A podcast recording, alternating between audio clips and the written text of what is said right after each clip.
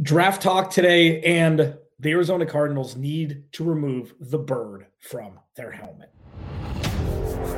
You are Locked On Cardinals, your daily Arizona Cardinals podcast.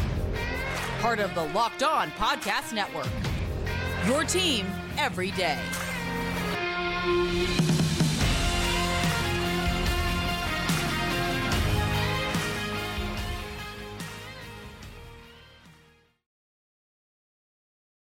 Welcome in, Locked On Cardinals. Alex Clancy here. Follow me on Twitter at Clancy's Corner. Follow the podcast at Locked On A Z Cards. Thank you for making Locked On Cardinals your first listen each and every day, free and available on all platforms. I am your host, Alex Clancy. Again, please go and like uh, the YouTube channel as well. Just search Locked On Arizona Cardinals, hit subscribe, turn the notifications on, hit a like on the video, leave a comment, join the family. Marcus Mosher from Pro Football Focus, but more closely to us, the host of Locked On Cowboys, is going to join me. One of the better draft minds that I've come into contact with in my twelve years or so uh, in this business. Uh, we're going to talk Cardinals draft. Two segments. I'm doing what I want to do first, though, in this segment. First, this episode of Locked On Cardinals, something else I want to do is talk to you about. The sponsor of today's podcast is FanDuel Sportsbook, official sportsbook of the N F L. Make every moment more. Visit FanDuel.com slash locked on today to get started. I put out on Twitter, and I've had a lot of great engagement, so thank you. If you're with me on Twitter, again, at Clancy's Corner, I tweeted out that if the Cardinals do, in fact, change their uniforms, and this was sparked by their uh, like their pro shop, their team store, was being closed down for a few days. Turns out it's not because of an unveiling of new uniforms, but it just made me, it, it gave me a catalyst to, you know, talk about uniforms, because it's something that we've talked about so much. Like, oh God, they're antiquated. They're antiquated. Um, I think personally that they need to take the bird off the helmet. And there's a couple different reasons, okay? So for the people who've been lifelong fans, just go with me here. First of all, appreciate your patronage. It's been, it's been a tough go. The cardinal on the side of the helmet is the signifier of a perennial, perennial losing organization. That's what it signifies. Dysfunction. Losing. And sure, they've had runs. I mean, you know, Kurt Warner, they made the N F C Championship game at the end of the twenty fifteen season, you know, but hasn't been great. With that, it's not a total rebranding. I'm not saying change the name of the organization. I'm just saying try something fresh. Well, Alex, what do you think they should put on the side of the helmet? I don't care. I don't think, I don't care if they put a, a, a slice of cherry pie on the side of the helmet. Doesn't matter to me as long as it's not that bird. And this is not hate towards the history of the organization whatsoever. That's not what this is about. When the Cardinals are rebuilding for the upteenth time, maybe come out looking like a completely different organization, because that's, if this goes to plan, what's going to happen. The Cardinals are being rebranded. They're being rebuilt. They're being retooled. They're being re, re, re everything. Refoundationalized, recultured everything. It is a hard reset on the organization. So why not look at what this uniform is and say, you know what? Maybe a fresh look would go well with a complete reset of the organization. That's just me. That's just me. And I wanted to say it. So what, what should they put on the side? I don't know. Like a bear helmet would be fine. Just black, just red, just white, just gray. I know that there was, there's a gray color that's been floating around that I think is sexy as hell. They need to shift up the boring nature of the uniforms and what is the head of the snake, as it were, of the boring uniforms, the damn bird.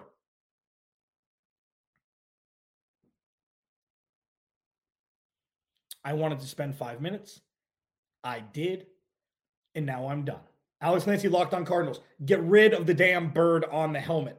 Start fresh. Locked On Cardinals, your team every day.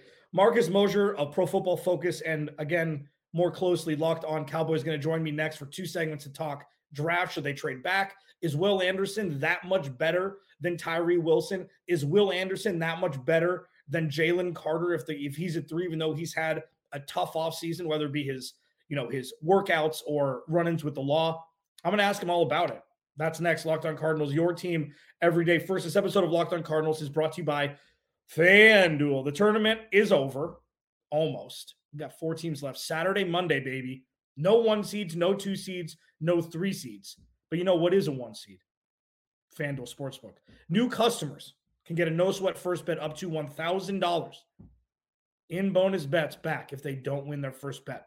FanDuel.com slash locked on. Sign up today to claim your no-sweat first bet. Then you can wager on everything from the money line to point spreads to which team will be cutting down the nets, all on an app that's safe, secure, and super easy to use. Don't miss your shot at a no-sweat first bet up to one thousand dollars when you join FanDuel today. Just go to FanDuel.com slash locked on to sign up. Make every moment more with FanDuel.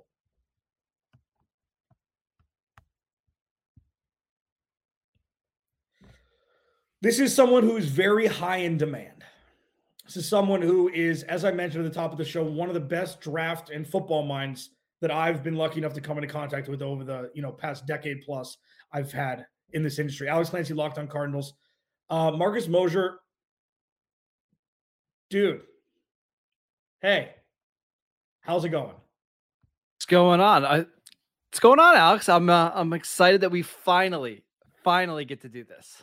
Yeah, man. You know, it's it's Jimmy Hoffa's body and it's Marcus Mosher. Two of the toughest things to find. No, it's good. I mean, when you have friends that are busy, like we've been trying to do this for a while, and I'm glad that, you know, we were able to facilitate for both of us. So let's dive right into this. Will Anderson seems to be the belle of the ball, and this is the time of this process, a couple weeks out from the draft, where fans will look at who they trust the most, look at their mock drafts, be like, okay, I side with this. I try to challenge people here on Locked On Cardinals. I try to say, you know what? Don't just be a mouthpiece for something somebody else said. Look, watch a little film, go to YouTube, watch Will Anderson, watch Tyree Wilson, watch Jalen Carter, watch Christian Gonzalez, Devin Witherspoon. Like, look at all of the guys that the Cardinals could potentially draft if they stick at three or trade back and kind of come to your own conclusion. Now, for me, and you tell me if I'm wrong, if you're, if you disagree, I think this is a must trade back if the Cardinals can get anything salvageable to move back a couple spots. Do you agree, or is Will Anderson that transcendent where you cannot pass up on him? I think it depends on how far you trade back, right? If you're trading back to, let's say, five or six or seven, and you're getting a first rounder plus or just a boatload that you can't pass up on, I get it. It I think Arizona's in a spot where they need to start stockpiling picks. However, I would not just trade away for the fact of trading away, because I think Will Anderson is special. Uh, I've been doing a lot of charting of edge rushers over the last forty years. And here's the la- here's the list of edge rushers who've run a sub four sixty-five forty-yard dash and averaged more than two tackles for a loss in their best season ever. It's Will Anderson, and that's the list. He is special. Special. We have never seen a college producer like him. And the fact that he did it at Alabama in the S E C against teams that knew he was the star in every single snap makes me believe that he is a generational edge rusher that I would be really nervous about passing on or trading away from, regardless of the package that they get. That's interesting. And, and you know, that's, I was afraid you were going to say that, but here's the thing is like, first of all, if Indy wants to move up one spot to solidify, they get a second rounder, move back, get him anyways. No brainer. Scenario. No brainer. Yeah, yeah, yeah. And I mean, barring and barring like Tennessee getting a stick up their rear and say, you know what, here's the Trey Lance package to move back to eleven, something like that. Sure. My the thing I'm struggling with here is Monti Ossenfort, Jonathan Gannon et al., Michael Bidwell are going to need to unravel and rebuild all of the mistakes that Steve Keim has made. So what I've said, I've had you on here. Steve Keim never ate his vegetables in the first round, never drafted offensive line, never went interior defensive line, went I L B, I L B, traded for a wide receiver. Yep. So I've said the Cardinals don't deserve to draft Will Anderson because of the state of the team. And I know that if they do, it's a win-win. Like, they're going to be terrible next year if Kyler Murray's out, and that's fine. They're going to have a top pick next year, it seems. But is Will Anderson that much better than Tyree Wilson or another edge rusher? Because I know there's a couple, mm-hmm. not at his. I know he's one of one, but, yep. like, if the Cardinals were to get, say, a second and a third this year to move back two spots or something like that, sure. giving up the chance for Will Anderson, is there that much of a gap between him and everybody else? I think so. But I think the better thing for Cardinal fans is the gap between pick edge rusher two. You mentioned Tyree Wilson. Tyree Wilson and the edge that you're going to get at thirty-four is not that significant. Like okay. if Will McDonald, the, the kid from Iowa State, he falls to the second round, I think that's a home run pick. And if you can drop back from three to seven and get a future first round pick and still grab the player of your choice at that spot, I think you almost have to do it because you mentioned like they need a couple meat and potatoes drafts right now just to build up the middle of the roster, and they need those picks. So I could see them doing that. But I want to ask you, Alex, yeah. if it's not Will Anderson at three and they trade away, let's again, let's assume a seven. Who is the, the dream pick for you outside of Anderson? I mean, the thing is for me is if it's not Will Anderson, and the Jalen Carter thing's interesting because this isn't Laremy Tunsil f- fifteen minutes before the draft. Yes. Like if the misdemeanors stay misdemeanors and that goes away, if he gets his keister back in gear, like if they trade back in a vacuum, I've talked to many smart people who say he, he may be the better choice at three over Will Anderson, depending need. It would be him, but it would also be, to answer your question, like succinctly, find a way to get an offensive lineman, trade back to eight, nine, or ten and draft an offensive lineman because they need offensive line, interior defensive line, edge, and corner. But if you can't protect Kyler Murray, none of this is going to work. And I've said that since twenty nineteen. So it would probably be that.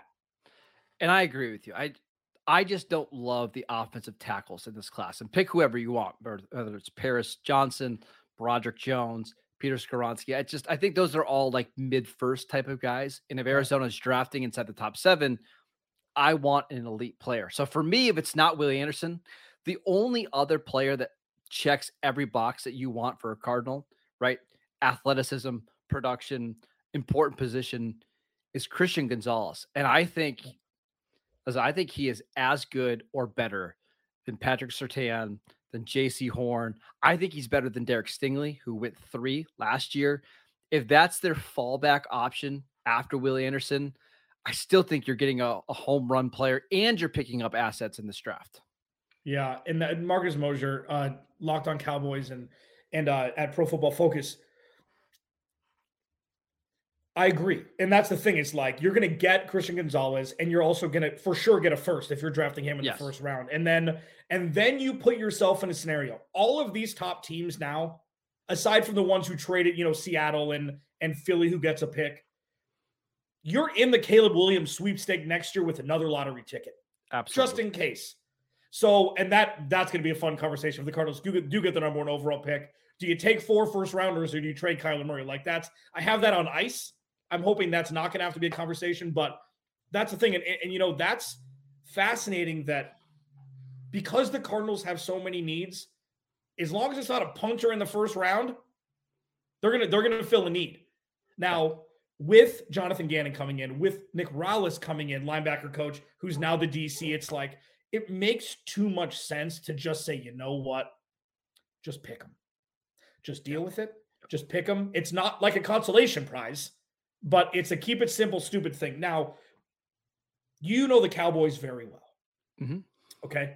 And I want to ask this, we're going to jump back into the draft, but I want to give people some perspective on what I think is a abstract mirroring of the Arizona Cardinals organization in Dallas. And the reason why I say that is you've got an owner and a G M. I guess we can do Steve Keim and Michael Bidwell, even though, you know, Jerry's mm-hmm. kind of both over there, where it's, I'm going to make a decision and I'm going to quadruple down on every decision in the, with one little clarity that I was right for like two seconds, all the money.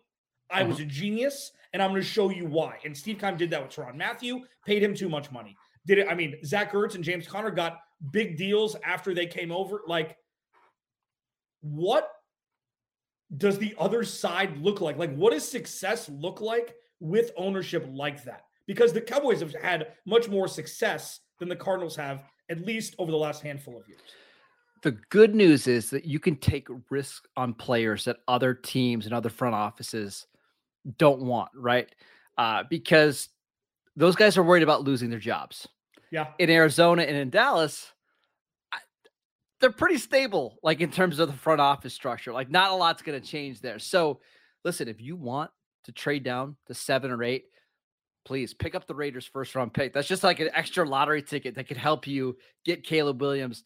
And Jalen Carter's still there.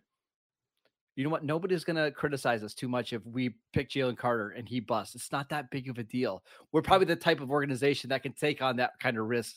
That's how Arizona can get back to being, uh, you know, an actual contender is, hey, this guy falls to the second round. He probably should have been a top fifteen pick. Let's uh, let's go ahead and take the gamble because we know the the upside is worth it. Yeah, it's interesting. I mean, because it's, you know, I see how Michael Bidwell runs his organization. It's like one of my favorite lines, kind of tongue-in-cheek, is he runs the organization as if they've won ten Super Bowls. Don't worry. This is rudimentary. We got it. Look at the rings. And they just don't have them there.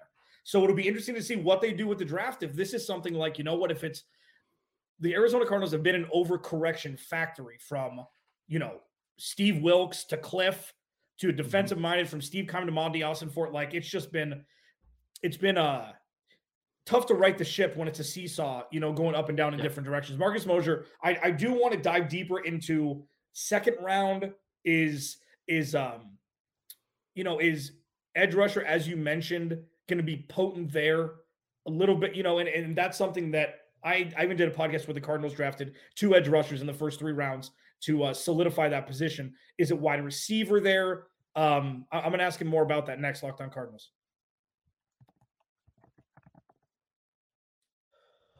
Oh, like this, I just want the draft to be now. You know, like when you're twelve and you want your birthday to be, you know, it's two months away. You're like, I want it now. I want it now. Alex Nancy, Locked On Cardinals, Marcus Mosher, Locked On Cowboys, and Pro Football Focus, talking Cardinals draft.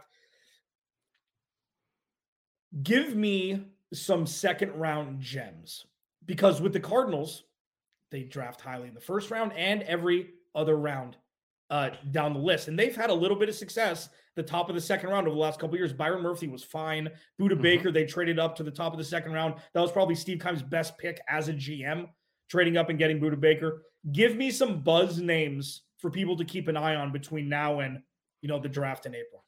The good thing for Arizona is they're sitting at a spot in the in the second round where I think they're going to get a lot of talent at some pretty important positions. Let's start on the offensive line, because I mentioned how I don't love the, the first round offensive linemen, but the guys that you get in the second round, I do like quite a bit. Osiris Torrance, the guard from Florida. I know that's who everybody has is the number one interior offensive line guy, plug and play. My favorite is Steve Avila uh, from T C U. He can play four different positions for you. He was awesome in the championship game against Georgia. He was awesome against Michigan. I think he's somebody that, listen, Rodney Hudson not coming back, play him at center. You need him to play right tackle, play him at right tackle. I, I think he, that would be a slam dunk pick for Arizona. And we should also mention some of the other tackles. Like, I won't be shocked if DaJuan Jones falls to the second round. I don't think Darnell Wright from Tennessee makes it there, but that could potentially be an option. It just feels like thirty-four is going to be a sweet spot to grab a day one starter on the offensive line. Yeah, because that I mean that's music to the Cardinals Cardinals fans' ears. Because I mean I was we had our Locked On N F L live draft show hosted by Peter Bukowski and others and Eric Crocker, and they had me on right after they drafted, uh, or right after they traded for Hollywood Brown and then drafted Trey McBride. And I was like, I, Tyler Linderbaum could have been the center for this team for the next fifteen years. Mm-hmm. And that's something that, well, I will, Rodney Hudson, Rodney Hudson, Rodney Hudson, it took the last paycheck and he he may bump up on, an, on another squad, even though he said he's probably going to retire. What about, what about uh, Luke Whippler from Ohio State? Center, can play guard. I believe he's a third round grade, but Is have the Cardinals kind of have they priced themselves out of him because they draft so highly in the second round? Like, is that a either Probably. he falls to the third, either he Probably. falls to the third or bust? Yeah, because I think John Michael Schmidt is pretty well regarded as the number one center in this class. And I actually think if that's the spot they want to go at thirty-four, that makes a lot of sense. But uh, yeah, I think I, I think for Luke, that's probably a little bit too high. I think I think you're hoping at that spot to get somebody that you have graded as a top twenty player. And I, I just don't see Luke as being one of those type of players. I do like to talk about dessert, even though I've always said Steve Keim needs to eat his vegetables. And if the Cardinals draft a wide receiver in the second round, be like, you know what? It makes sense, especially if they move on from DeAndre Hopkins. Like, the Cardinals, again, have needs everywhere. Is there a stud that should be a first rounder that could drop to the second round and be like, what in the wide world happened here? I won't be shocked if Quentin Johnston, the wide Come receiver on. from T C U, falls out of the first round, just because he's coming from a conference that traditionally has not produced a lot of N F L receivers. We saw his pro day today running in the four fives, which is not ideal for somebody of his size.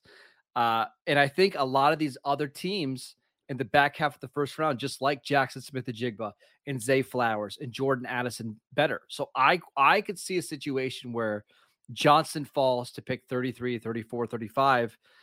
And really, that's the type of receiver they need, assuming they trade DeAndre Hopkins. They need somebody who can play on the outside, that can stretch the field a little bit. They have all these tiny receivers in Rondell Moore and Greg Dortch and Hollywood Brown. Go get somebody that can play on the outside. I won't be shocked if that's who Arizona picks at number thirty-four.